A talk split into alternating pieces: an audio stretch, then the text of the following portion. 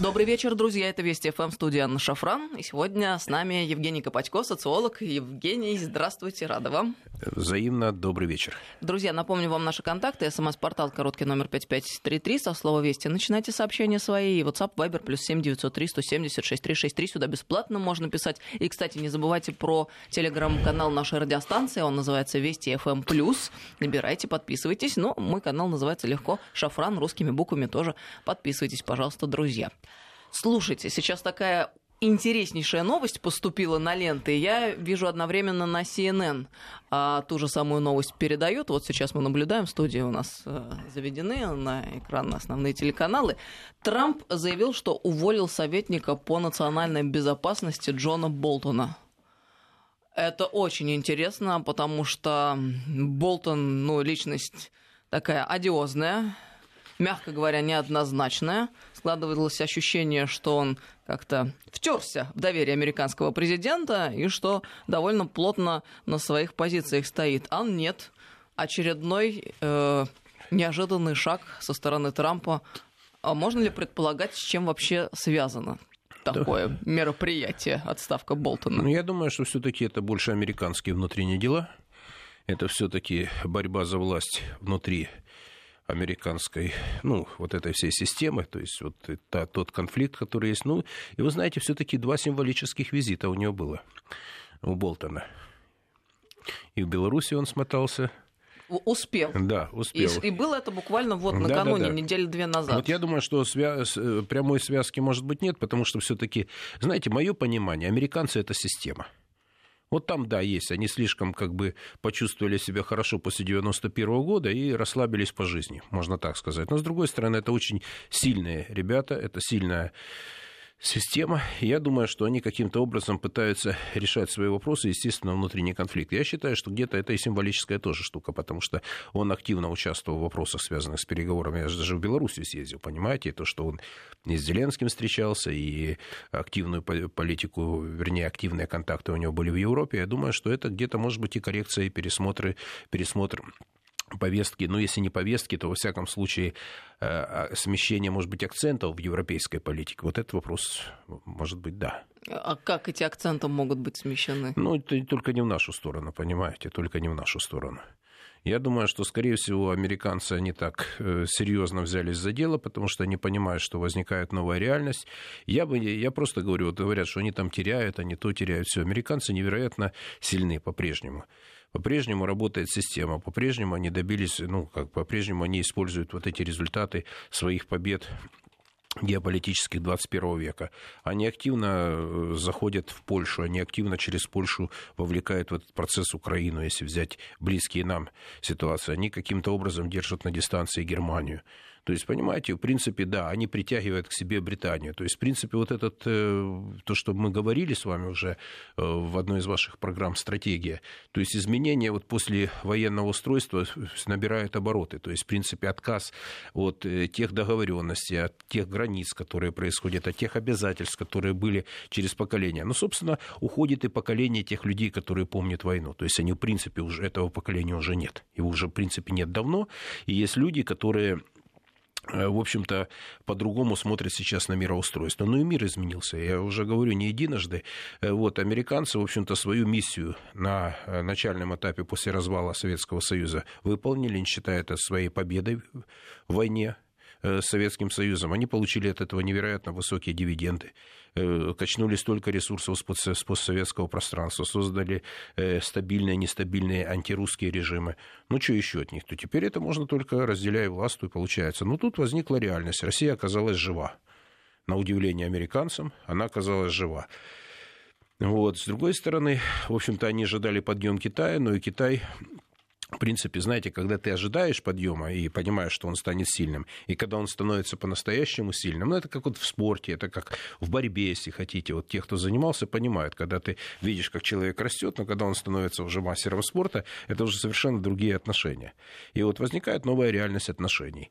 Я думаю, что в этом плане, э, я думаю, что еще будут объяснения, почему он не ушел. Я думаю, что могут и заявления Болтона быть. Я еще думаю, мы много чего интересного еще услышим по поводу этих э, раскладов. Но я считаю, считаю, что вот если вы задали вопрос, все-таки привязка к европейской, к украинской тематике есть.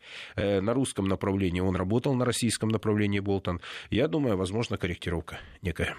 Но никаких симпатий к Болтону лично у меня нет. Я думаю, что у большинства нормальных, адекватных граждан российских, учитывая всю ту риторику которую мы слышали из его уст. Извините, а, а у кого-то была другая... ветвь он э, не привез и вот не стеснялся именно так выражаться на встрече с нашим президентом. А, мне кажется, что вот у американцев слишком какая-то. Вольготная манера общения установилась в последнее время а, вот на самых разных уровнях, в том числе и на самом высоком. Вот это не может вызывать никакой симпатии, честно Наш говоря. президент невероятно вот... Э, сильный человек в том плане, что невероятно терпеливый. Вот, я, ну, вот и все, что я могу сказать. Это понятно, да. Но вроде как, вот знаете, э, надо сбалансированно высказываться относительно такого рода вещей. А я не могу не порадоваться так чисто по-человечески и даже, знаете, по-женски, что Болтон ушел, его отправили в отставку. Ну, я думаю, что другие красавцы тоже там не придут в том плане, что они будут. Понимаете, я ни одного, вот вы называете, вот кого бы там, э, даже Тиллерсона, который там орден дружбы получил, если мне память не изменяет, да? Вот. Они все в риторике не отличались деликатностью. Другое дело, что э, мы-то знаем, кто бы ни приходил туда из новых, э, ничего в отношении да. нас не Знаете, изменится, как естественно. А может быть, еще и хуже. Кого бы ты мне не привела, она мне заранее не нравится, да? Или он мне заранее не нравится, какая разница? Ну, в общем, посмотрим, да, как будут развиваться события, но новость крайне интересная, занимательная. 5533 Вести — это наш СМС-портал, друзья, и WhatsApp, Viber, плюс 7903 176 363, сюда бесплатно можно писать. А, есть несколько новостей, которые из соседней страны к нам поступают. И закон да об... ладно, новости приходят из соседней страны, да? И закон об импичменте, и вот эти разного рода высказывания с высоких трибун, я имею в виду э, Верховную Раду и высказывания Ирины Геращенко. С чего бы начать? Ну, давайте по Геращенко пройдемся. Тут э, некоторые делают такие утверждения, мол, она не вице-спикер, и поэтому нельзя а, делать выводы обо всем политическом истеблишменте и, в принципе, о той линии а, генеральной, которую проводит украинская власть. Но, тем не менее, слушайте, она сегодня и сейчас, она депутат Верховной Рады. Она депутат фракции «Европейская солидарность», у нее есть мандат, полученный от народа, она представляет своих избирателей, соответственно, имеет возможность с трибуны Верховной Рады, главного законодательного органа страны, высказываться. А нацистская сущность э, режима украинского, я ну, по-другому не могу говорить, потому что так и есть, проявляется вот именно в таких оговорках, которые себе позволила Геращенко накануне. Что она сказала? Что, мол, а, мы отдали а, России человеческий шлак, а к ним полетели, видимо, настоящие сверхчеловеки. Я вот напомню слова коллеги Кирилла Вышинского, кстати, исходя из того, что Геращенко говорит, он, видимо, тоже человеческий шлак, что в Киев, э, в Киеве из самолета выходили молодые здоровые мужики призывного возраста, которые осознанно нарушили закон, а в Москве из самолета выходили в основном пожилые люди, женщины, политзаключенные, осужденные по, в общем, надуманным обвинениям.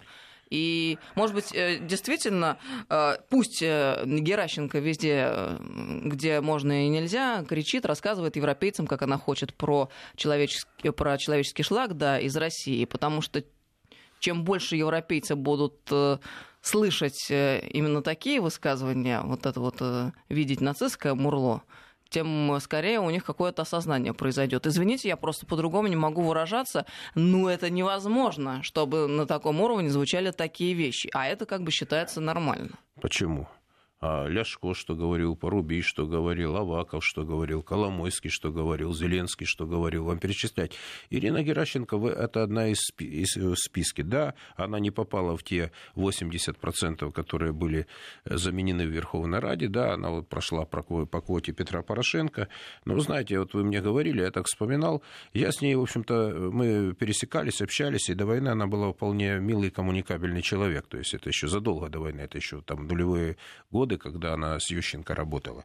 Но комментировать эти вещи, в общем-то, не считаю, э, знаете, вот в принципе не о чем говорить. Скажу одно, что вот, знаете, вот последнее время, последнюю неделю часто там цитируют меня по поводу того, что э, стокгольмский синдром я назвал отношение вот к Украине, к тем событиям. Я резко негативно, я только единственное, что хорошо, это слава богу, что ребята на свободе, я это сказал сегодня Кириллу Вышинскому, мы сегодня встретились и получилось, что были в одном эфире. Знаете, это одна история Это человек достойный, который вызывает всяческое уважение и просто человек, мужчина, профессионал.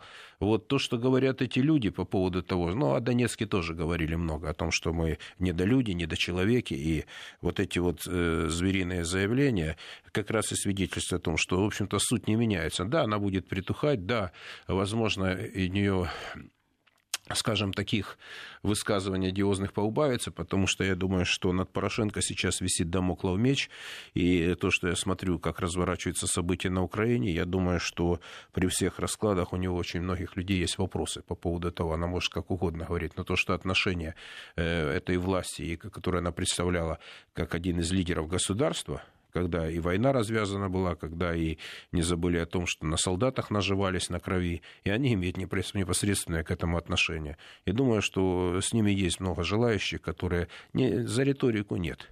А вот за то, что они делали на самом деле, сколько они вреда своему народу принесли вот, под антирусские стенания, вот я думаю, что с ними этот разговор будет. Я думаю, что вот эта молодая бригада, которая пришла, я думаю, они их в покое не оставят. И есть еще много людей, которые, я думаю, хотят, захотят объяснить что они сделали, как они сделали. Я вот э, в последнее время читаю много документов относительно, материала, вернее, относительно того, что, как действует Андрей Портнов, вот, я думаю, что там будет дело. А так как это касается... Ну, вы рассказывали нам в эфире об Андрее Портнове, как очень высокопрофессиональном а, юристе, да, который все эти годы собирал материал И сейчас я слышу то же самое. И, кстати, его даже оппоненты говорят, что он лучший среди тех. Причем он не боялся ни власти, никого. Да, он вынужден был уехать. Сейчас, я так понимаю, он вернулся. И так как он действует системно, грамотно, у него чувство юмора есть такое, знаете, он хваткий и профессиональный очень человек. И я думаю, что какие-то вещи он доведет Э, до ума, и у него есть поддержка даже у той стороны, у новой власти. А относительно новой власти, да, им такая риторика не нужна. В общем-то, эти ребята более, вы знаете, вот там Геращенко вспоминают, а я вот э, такие вот моменты есть неприятные, которые, помните, Порошенко там на колени упал, и она там на заднем плане тоже бухнула, вскочила. То есть, знаете, вот такое как-то, слушайте, непонимание вот этого всего, что происходит. Тут, знаете, человек готов все что угодно сделать вот, э, быть. Но, тем не менее, она фактор политики, она один из тех людей, которые, в принципе, э, э, представляют партию войны, вот, это те люди, которые еще, они не заточены на мир, и эти люди на мир никогда заточены не будут. Ну, знаете, что еще хочется отметить? В Верховной Раде есть представитель президента Украины, Зеленского, Руслан Стефанчук. Он же промолчал, он не возразил, он ничего не, не сказал на это. Вы очень много примеров привели э, таких вот высказываний.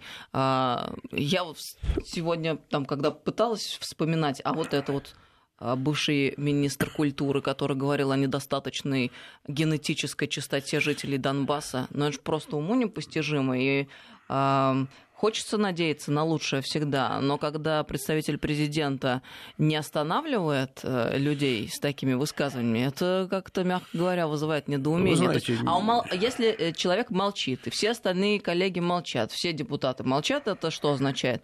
Как бы то, что они согласны? Я думаю, они скажут, они еще наберутся того опыта, который им нужен. Я считаю, что многие там быстро обучаемые, то, что, что смена произошла. Вот на самом деле я сейчас вижу, что революция случилась. Я думаю, что еще еще у них будут, будет движение вперед. И у меня почему-то кажется э, на сегодняшний день, что есть у них возможности для роста на сего, ну, вот сейчас, есть возможность, в общем-то, очень сильно подвинуть эту команду. Вот, и все действия по обмену, обратите внимание, вот, никто не вышел на митинги, что-то не слышу Фарион с ее, ну, она, в общем-то, вот они вот, э, знаете, вот есть два человека, которые можно, человек, обремененный властью, Ирина Геращенко, говорит вещи очень такие по-человечески даже неприятно. Есть такая, как Фариону, которую вообще цитировать не надо, но они где-то в одном ряду сейчас, понимаете, по злобности, вот по черноротости, если можно сказать вот так вот. Вот, знаете, такое какое-то вроде ну, за гранью. Но, с другой стороны, ничего, здесь морали нет. Это политика. И здесь нет гендерной э, разницы в данном случае. Да. Эти люди политики. И вопрос, что как там, женщины могут быть. У меня давно эти иллюзии, уже говорю, она закончились. Я не то, что самый большой пессимист. Я, наверное, вот все, что происходит, меня все больше, вот знаете, вот не, говорит, уныние это большой грех, но унынию я не предаюсь. Но вот это вот э, то, что вот происходит последние дни, вот это вот э, эйфория в России по поводу того, что там обмен пленными, вот это участие российской элиты, такой стокгольмский синдром, я это называю, вот я смотрю, вот мои коллеги подхватили это. Но нельзя вот таких иллюзий. Эти люди совершили преступления относительно тех людей, которых они задержали, в частности, относительно Кирилла Вышинского а они как смотрят, как большое достижение, что их отпустили. Да, это не оспаривается. Но есть вещи, за это кто-то же должен отвечать. Я еще раз повторю, что уже там опять-таки мы с вами говорили в одном из э, эфиров, что они рассматривают, там Миллер рассматривает там 25% скидку на газ. Ребята, что вы делаете? Ну, полтора процента на войну, налог, ну хотя бы это поставьте в переговорах. Но это же политические решения. Ну как, ну, вас как будут уважать в России? Налога имеется в виду. Ну конечно, как вас будут в России уважать? Вы слушайте, ну или договаривайтесь уже, или тогда не зовите нас в эфиры. Ну, в конце концов, я вижу, что э, все-таки что-то сдвинулось, но это очень поздно, Аня, это очень поздно произошло. Вот есть понимание, что, в общем-то, ну что, ну закрепляется режим, да, идут переговоры. Но это, знаете, напоминает то, что вот все, что можно, развалили, да, а теперь вот дали, вот какая-то вот, ну это правда, это стокгольмский синдром, вот что-то хорошее. Но ведь, видите, они ж могут что-то хорошее. Но тут уже все развалено, тут нет ничего, у нас развалины отношений. Здесь не на чем создавать и созидать. Здесь просто не на чем. Здесь нет ни оснований, ни духовных, ни политических. Там. Ну, введите в диалог, ну, ради бога, ну, какие-то встречные вещи должны. И у меня на этом фоне возникает вопрос. А вот это, вообще эти все переговоры, что там нормандский формат ведут э, разговоры, а вы Донбасс вообще спросили об этом? Я вот э, пытаюсь вот задать в эфирах вопрос. Люди, а вообще что-то, вы Донецк спросили, они пять лет мучаются в этой войне. Они пять лет стоят э, и воюют рискуют жизнью огромное количество мужчин и женщин. Вы как-то о них подумайте, вы как-то их спросите об этом. Что им нужно? Как-то вот как они себя чувствуют? А тут разговоры о 25%. Как вас будут понимать в Донбассе? Или вам Донбасс не нужен? Или вы хотите запихнуть его обратно э, на Украину? Потому что все же идет под Минск.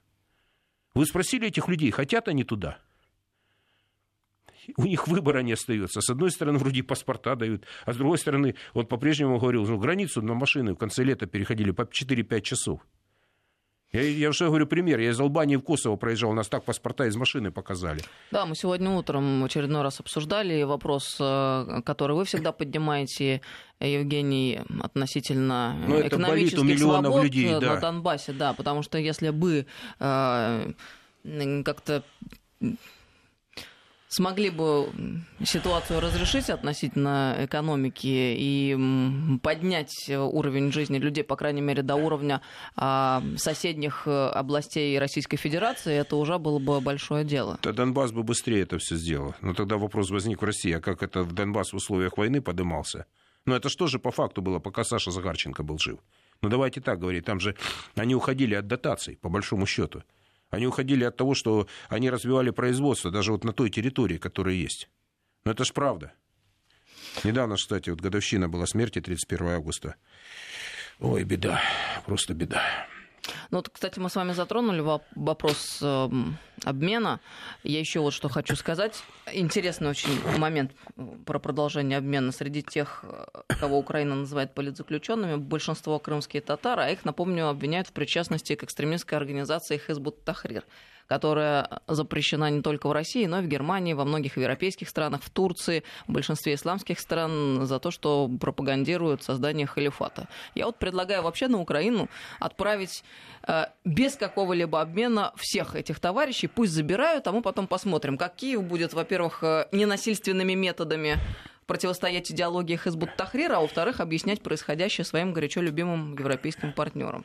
Ну, там ситуация посложнее, там ситуация посложнее, потому что, в принципе, э, э, говорить с теми людьми, которые взрывали линии электропередач, которые оставляли Крым без света, там же остались и без света и русские, и украинцы, и татары крымские, какая разница? То есть, в принципе... Имеется в виду те, которые обвиняются в причастности к экстремистской организации. Еще Вы знаете, подчеркну. это не большинство, Аня, это далеко не большинство. Там в Крыму жизнь очень неоднозначна. Понимаете, приходится общаться, я общаюсь с разными людьми. И разные есть отношения. Самая деликатная тема – межнациональные отношения. У нас часто ума хватало как-то решать по, вот как-то хорошо эти вопросы, или, во всяком случае, не обострять какие-то вещи, как-то поделикатнее относиться. А иногда, наверное, прямой разговор, он нужен. Я всегда говорил в Крыму, и вот когда с Сергеем Валерьевичем говорили по поводу того, что он не боится диалога ни с крымскими татарами, ни с русскими, ни с кем. Ну, тут э, я о спекуляциях, которые ведутся на этой теме по поводу того, что, мол, политзаключенные а, а, так называют тех людей, которые реально террористами являются. Ну, террористами, да, ну да. экстремистами. Вот этого не стоит допускать. И то, против чего мне хотелось бы бороться и, и чему противостоять. Просто возмутительно. А наши вот эти вот либералы, особ, особенно уличные, несистемные, визжат из всех утюгов. Просто ощущение, что нет никаких понятий Вы знаете, помимо врагов, о реалиях, в которых мы существуем. Та часть либерального сообщества, вот это большая опасность. Большая опасность для России. Мы сейчас прервемся на несколько минут. С нами Евгений Копатько, социолог, 553320, смс-портал и WhatsApp, Viber, плюс 7903 176 363. Сюда бесплатно можно писать. Продолжим. Добрый вечер, друзья. Мы продолжаем беседу. С нами Евгений Копатько, социолог. 5533 Вести, СМС-портал, WhatsApp, Viber, плюс 7903 176 363. Подписывайтесь на канал нашей радиостанции в Телеграм Вести FM+, он называется. Ну и подписывайтесь на мой канал, он называется Шафран. Русскими буквами можно набрать и подписаться. Слушайте, я все таки не могу э, мимо Болтона пройти. У нас снова новость прозвучала только что, уже э, с подробностями. Понятно, что мы в ближайшее время услышим э, разную аналитику относительно этого вопроса, услышим, что по большому счету его уход ничего не изменит, но что важно, как мне кажется, это вот человеческий момент, на который все-таки нам стоит обратить внимание, просто как людям, которые вот существуют в человеческом обществе. Мы сейчас о чем слышали? О том, что да, он был ярым и является сторонником жесткой линии по отношению к Северной Корее, Ирану, Кубе, к России, ее союзникам. В 2003 году был активным сторонником вторжения в Ирак. Все это агрессия. Это называется именно таким словом агрессия. Посмотрите, есть ли в мире какое-либо государство, которое э, брало бы на себя смелость делать такого рода заявления и проводить такую политику? Нет. Я думаю, что в принципе нет такого государства, который с настолько агрессивной риторикой выступал бы. А этот человек э, Джон Болтон, это был проводник вот этой самой линии. А теперь посмотрите на личную судьбу этого человека. Он, в принципе, там, мы разбирали в эфирах неоднократно, э, там, не назвать его каким-то сильно удачливым, там, человек э, много комплексов испытывал в своей жизни. Но вот, наконец, он до какой-то вершины добрался, был помощником э, президента по нас безопасности. А теперь смотрите, ну что может быть более унизительно? Когда тебя увольняет президент и сообщают тебе не в рабочем порядке, а через Твиттер ты это узнаешь точно так же, как и все остальные вокруг. На самом деле это действительно унизительно. Недолго музыка играла. Я просто вот хочу акцентировать внимание на том, что Долго всегда играла, долго. бумерангом возвращается к тебе все то, что ты сам делаешь. Важно ну, помнить об этом. Мне кажется.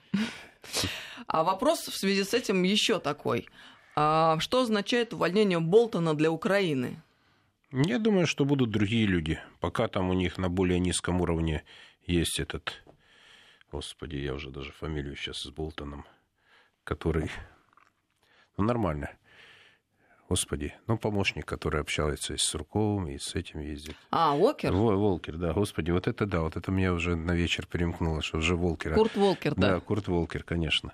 Вот, я вот к чему говорю, что, понимаете, он пока решает эти вопросы, да, Волтон э, по рангу повыше будет, он знаковая фигура, хотя в этом случае для Украины, я думаю, что важный момент будет для Украины это визит Зеленского в Штаты, и, очевидно, оттуда будет разговор. Для них, для него две знаковые встречи. Я считаю, эта встреча с Нетаньяху была, когда он приезжал. Это символическая поддержка Израилем Украины, действий. Э, там есть большие ресурсы, там есть большая диаспора, там есть бизнес с крупными инвестициями. Я думаю, что они станут очень сильными игроками, израильтяне, на этом направлении украинском. А американцы в этом плане, там есть противоречия, потому что Коломойский, в конце концов, последние месяцы перед возвращением на Украину, он таки находился в Израиле. Там есть нюансы. Но я думаю, что знаковым для Зеленского будет визит в Соединенные Штаты. И я вам хочу сказать, что на протяжении, ну, за несколько последних месяцев он проявил себя достаточно грамотно. Мне нечего сказать. Вот знаете, я со стороны смотрю. Я говорю, я бы, если бы не был человек русофобом, он вообще мне до войны симпатичный парень такой, умный, грамотный, дерзкий. по-хорошему авторитарный. Понимаете, это сейчас тут в России начинают понимать. Все, что я говорил, ну ничего ж, ну слушайте, ну совпадает. Мне просто грустно от того, что почему, ну это же очевидные вещи. Человек очень хорошо взялся за решение многих вопросов. Во всяком случае, риторика у него нормальная, он добивается результатов. Я думаю, что следующая знаковая тема, которая будет для него, это визит в Соединенные Штаты. А дальше я думаю, что это отношение к Петру Алексеевичу. И в его крови жаждут на Украине многие. Если Зеленский это сделает, то как минимум ему простят многие вещи. Мне почему-то, э, я предполагаю, что это будет именно так. Но я думаю, что знаковая вещь, э, вернее, знаковое событие для Украины и для Зеленского – это визит в Соединенные Штаты. Болтон, не Болтон, это уже, это уже ну, же детали, это время быстро, стремительно движется дальше. Болтон остается за бортом.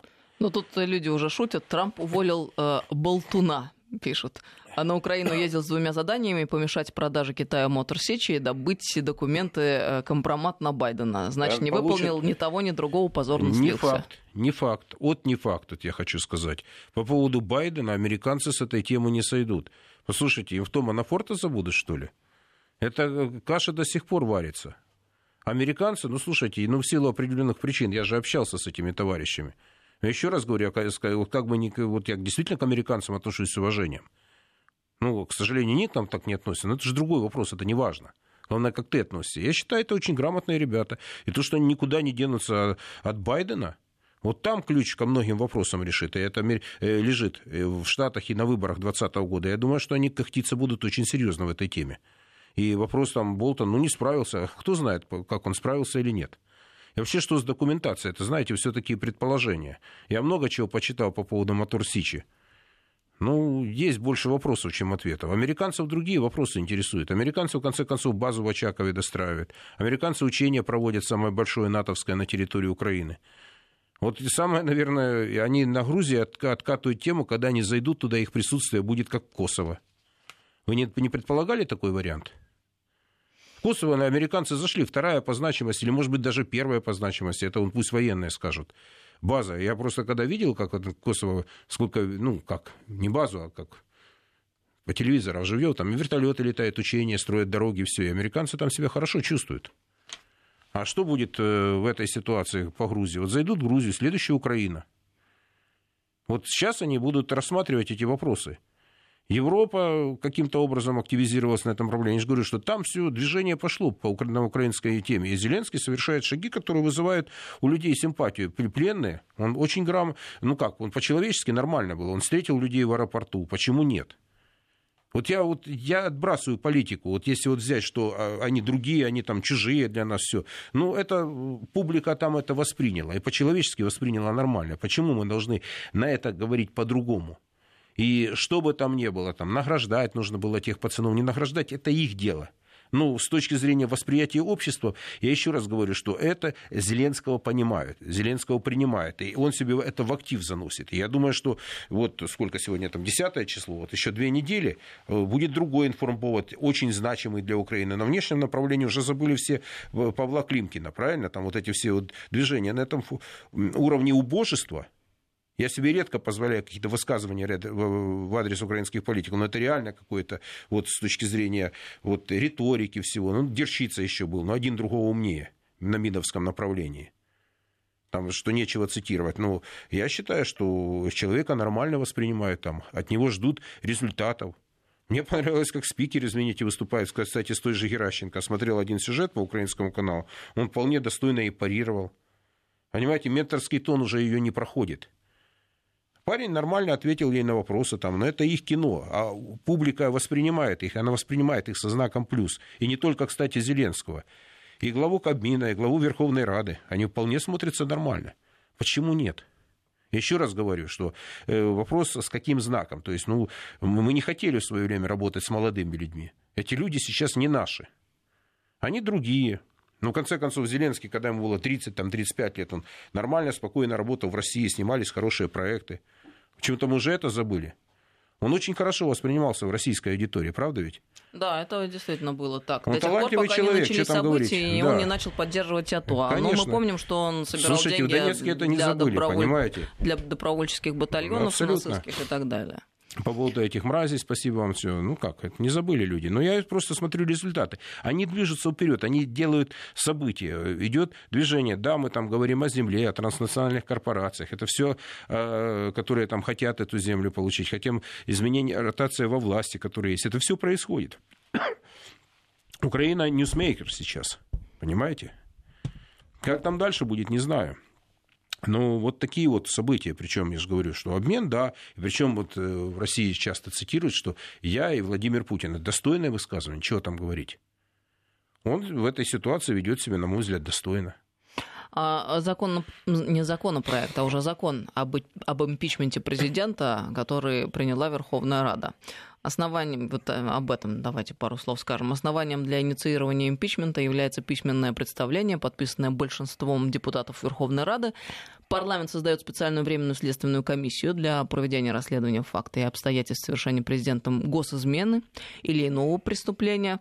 Президент, в свою очередь, может пользоваться услугами защитников. Уточняется, что слушания по импичменту должны быть открытыми, если на заседании не озвучивается гостайна ну и так далее.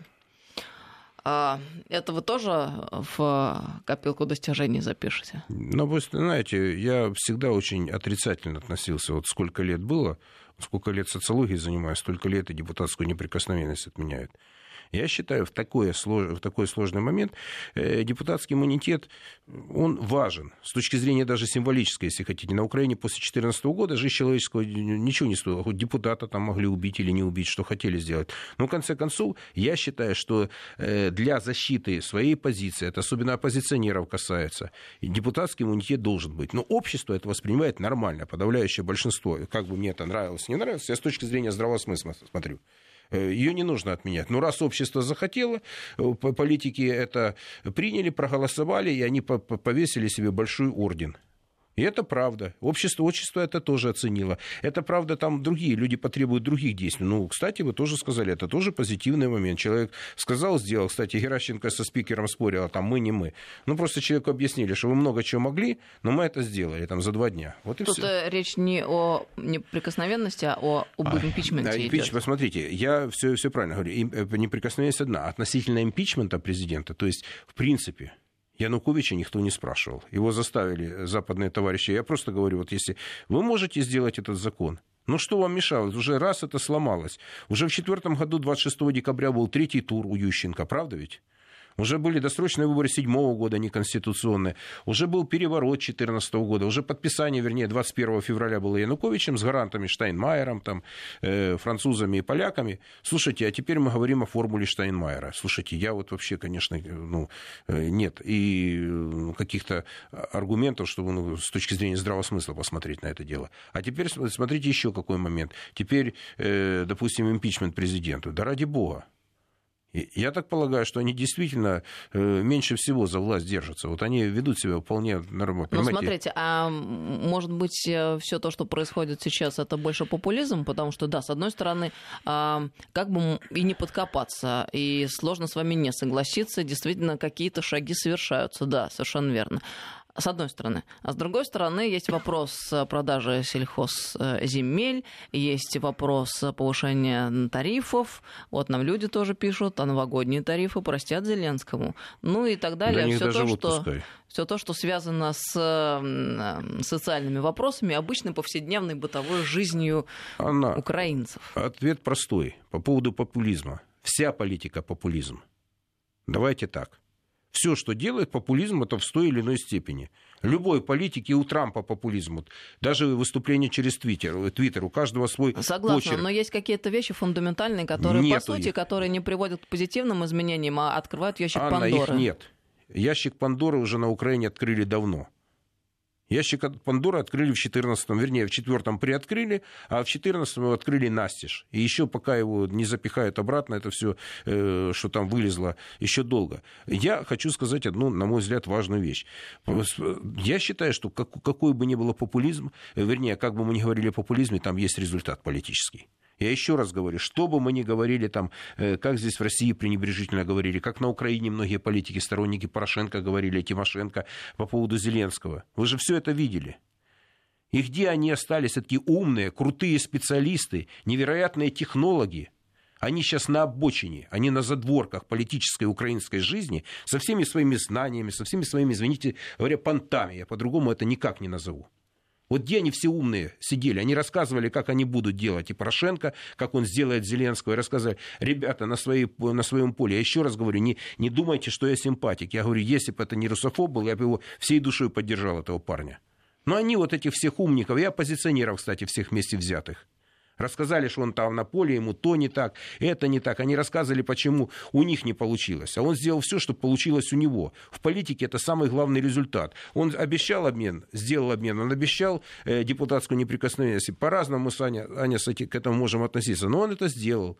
Он поедет к Трампу, в конце концов. Петя Порошенко когда-то приглашал его, извините, Петр Порошенко, это я оговорился, я ни в коем случае не позволял себе даже в таком плане не корректных высказываний. Когда-то был такой, что его попросили на встречу? Я думаю, нет. А это уже большая политическая победа. Сразу после избрания президентом с Меркель встретиться с, э, с Макроном. Как вы считаете, это заслуживает внимания или нет? Вот я почему-то не могу понять, это все популизм. Вот вся политика, вот как ты говоришь, что ты говоришь, как ты в Верховной Раде себе, людям это нравится. И если за ними стоят серьезные экономисты, а у меня такое предположение есть, что за ними серьезно ребята в бизнесе стоят. Если им нужно растащить землю, они ее растащат. Но задача же это другие люди. Вот понимаете, если относиться к этому, мы, мы просто, ну, понимаете, вот что я хочу нанести, мы наблюдатели в этом процессе. Они делают, мы комментируем. Но они делают, они совершают эти поступки. Они поменяли абсолютную власть Порошенко на абсолютную власть Зеленского. Вдумайтесь в это. Да. Ну, вот, смотрите, я предлагаю да, такой есть. тезис. У него была абсолютная власть, и монополия информационная. И, ну, там, конечно, с Аваковым они подкачали. Но там свое кино, потому что ему тоже нужно жизнь свою спасать Авакова. Но думаю, что при всех делах он и Авакова сохранил, и общество за это не плевалось на него. Понимаете? Вот они действуют сейчас так. И вот на протяжении этих нескольких месяцев мы видим, что за ним есть результаты. Я еще раз говорю, он провалиться может в любой момент. Рисков более чем достаточно. А, Анна. Э, пишут нам, вас послушать просто не президент, а святой. Для меня русофоб и ненавистник России. А я вам что говорил пишет. об этом?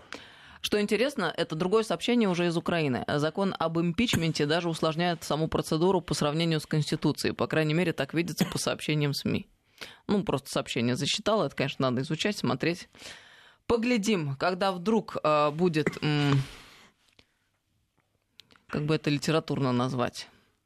Ну, в общем, пятая точка наступит, наступает, остаются только информационные поводы. Такое сообщение пришло. Да ради бога. Я же говорю, люди, я, у, меня, у меня, я никогда в жизни не спорил. Я предлагаю свою точку зрения. Она часто не популярна ни в России, ни на Украине. Ну, вопрос заключается в том, я ее высказал. Я имею, наверное, право на свою позицию. В конце концов, я ее публично озвучиваю, от имени кого-то не озвучиваю ее полиции. Но собираемся-то мы здесь с вами для того, чтобы э, понять, что делать. А для этого надо понять, какова обстановка. Политика, я об этом всегда говорю. Еще да. раз говорю, причины поражения на украинском направлении, причины провала дипломатического, политического, гуманитарного, человеческого. Почему мы провалились на украинском направлении в самой близкой с нами стране, в которой мы сказали, ближе быть не может. Когда почему возник конфликт, в котором участвуют миллионы людей, когда мы дадим вопросы, эти люди все знают без нас. Тут не надо быть умными семипядей во лбу. Почему мы допустили вот эту вот между э, меж двумя народами близкую, я скажу, не побоюсь этого слова, катастрофу в отношениях двух самых близких народов? Вот пока мы это не поймем, пока мы не поймем, что за это есть ответственные, что за эту политику должен кто-то ответить, и должны что-то делать, пока мы не поймем, почему это произошло. Ведь никто не ругает Россию, мы должны понимать, что должны делать. Но эти что-то делают. Я еще раз говорю, пример. Вот я же говорю, Аня, я не пытаюсь там... Э, люди, поймите меня правильно, я здесь не хвалю Зеленского, просто говорю, что те, вы можете со мной не соглашаться, но те, которые говорили, может быть, там сторонники Петра Алексеевича, там, Юлии Владимировны, там, э, того же Медведчука или кого, они все думали, что они все понимают, все знают, у них ресурсы, возможности были все. Но вам говорю, что произошла, возникла другая реальность. И в этой реальности люди действуют, и они здесь не фавориты. Ну, вообще, в принципе, если с другого ракурса посмотреть на ситуацию, э, мы помним, как Трамп пришел на вершину власти, стал президентом, и весь тот скепсис, который был высказан в его сторону и со стороны там, ближайших и не ближайших коллег, и у себя там на родине, и, и повсюду в мире. И, наверное, ситуация с Зеленским где-то аналогична. Трампу угрозили импичментом все ближайшее, там, все время, там, когда он начинал, но сейчас уже вроде бы вопрос отпал.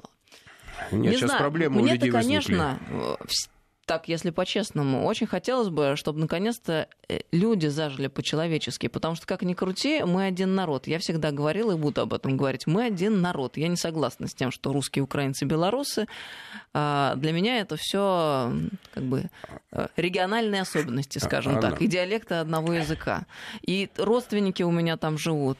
И вот, но вас слушаешь, какая-то вот вроде бы надежда просыпается, но все равно не могу я в себе Я не должен ее давать надежду на хорошее сейчас. Вот знаете, я должен понимать, что моя задача состоит в том, объяснить риски, которые есть, как я их себе вижу. Хорошего, понимаете, я здесь в одиночестве, к сожалению. Что хорошее, тут без меня скажут. А я хочу сказать, давайте так, что произошло почти 30 лет после э, развала Союза. Ушло практически поколение, которое спаяно жизнью было вот, с Советским Союзом. Его уже нету третье население. Оно просто ушло физически из жизни. Пришло новое поколение, как поколение Зеленского, которое уже не знает, нет Понятно, связки да, с Союзом. оно не знает, а у нас, тем не менее, э, ситуация как была, так и осталась. Примерно э, мы тот самый народ, те самые люди, и культурный код мы свой советского человека все таки сохранили. И вот с наших позиций и с нашего ракурса видно, что Украина, она вот реально э, независимой может быть, только находясь рядом с Россией, потому что она как субъект такой самостоятельный и самодостаточный не нужна никакому западному миру, ни большому, ни малому, ни Европе, никому. А как только все начнет рушиться, никто там оттуда на помощь не придет, и никто руку не протянет. А все вернется на круги своя, и, естественно, нам придется расхлебывать всю эту ситуацию. И, конечно же, мы будем, потому что деваться некуда. Нет, извините, Аня, при всем уважении не соглашусь. Расхлебывать мы и так расхлебываем последствия вот этого большого конфликта. Мы и так расхлебываем миллионы людей, которые вынужденные мигранты, несколько миллионов человек в ожидании своей судьбы в Донбассе, которые не могут понять, что с ними происходит за пять лет. Если мы этот вопрос не решили для людей, которые, в принципе, уже война закончилась, началась и закончилась Отечественная война, уже Вторая мировая заканчивается, а, а несколько миллионов человек не могут понять, какое их будущее. А мы говорим о двух братских народах, когда несколько миллионов человек находятся в тяжелейших условиях. И у них безысходность, без, безнадега неопределенность полная. Аня, мы можем сколько угодно говорить, о чем угодно. Судьба Донбасса, вот вам лакмусовая бумага всего, что происходит на постсоветском пространстве. Все, что мы говорим, оно все нивелируется Донбассом сейчас. Вот все, что бы вы сказали, я совсем соглашусь, подо все подпишусь. Скажу, не буду больше в эфирах, не буду больше россияне говорить вам чего-то там грустного. Но когда вот это происходит в Донбассе, когда без Донецка решают судьбу, там уже Минск втягивает, уже за газ договариваются, не снимая налог на войну, я вам говорю простые вещи, что происходит. И вы хотите, чтобы, это, чтобы вас понимали люди, чтобы оценивали ее? И поэтому я говорю, а что вы хотите еще получить? Какие аргументы я должен э, достучаться, чтобы сказать, что ничего не получается? Они делают свое дело. Мы комментируем с вами то, что делает, хорошо или плохо. Уже, слава богу, никто в России не называет его клоуном. Они поняли, что это ребята, которые чего-то стоят. И неважно, там, что мне говорят в эфире, что там это, это как бы, что прямо ангел. Да не ангел он. Он пользуется пока поддержкой подавляющего большинства граждан. Это правда. Вот такая вот реальность, к сожалению или к счастью. Но по Донбассу с вами нельзя не согласиться. Я-то абсолютно солидарна, что надо решать вопросы с экономикой, а хотелось бы и вообще-то более глобально, честно говоря. Людей очень жалко, и это не может так долго длиться. Спасибо вам большое. У нас как-то очень быстро время пролетело. Евгений Копатько, социолог, был с нами сегодня в студии. До новых встреч в нашем эфире. Спасибо.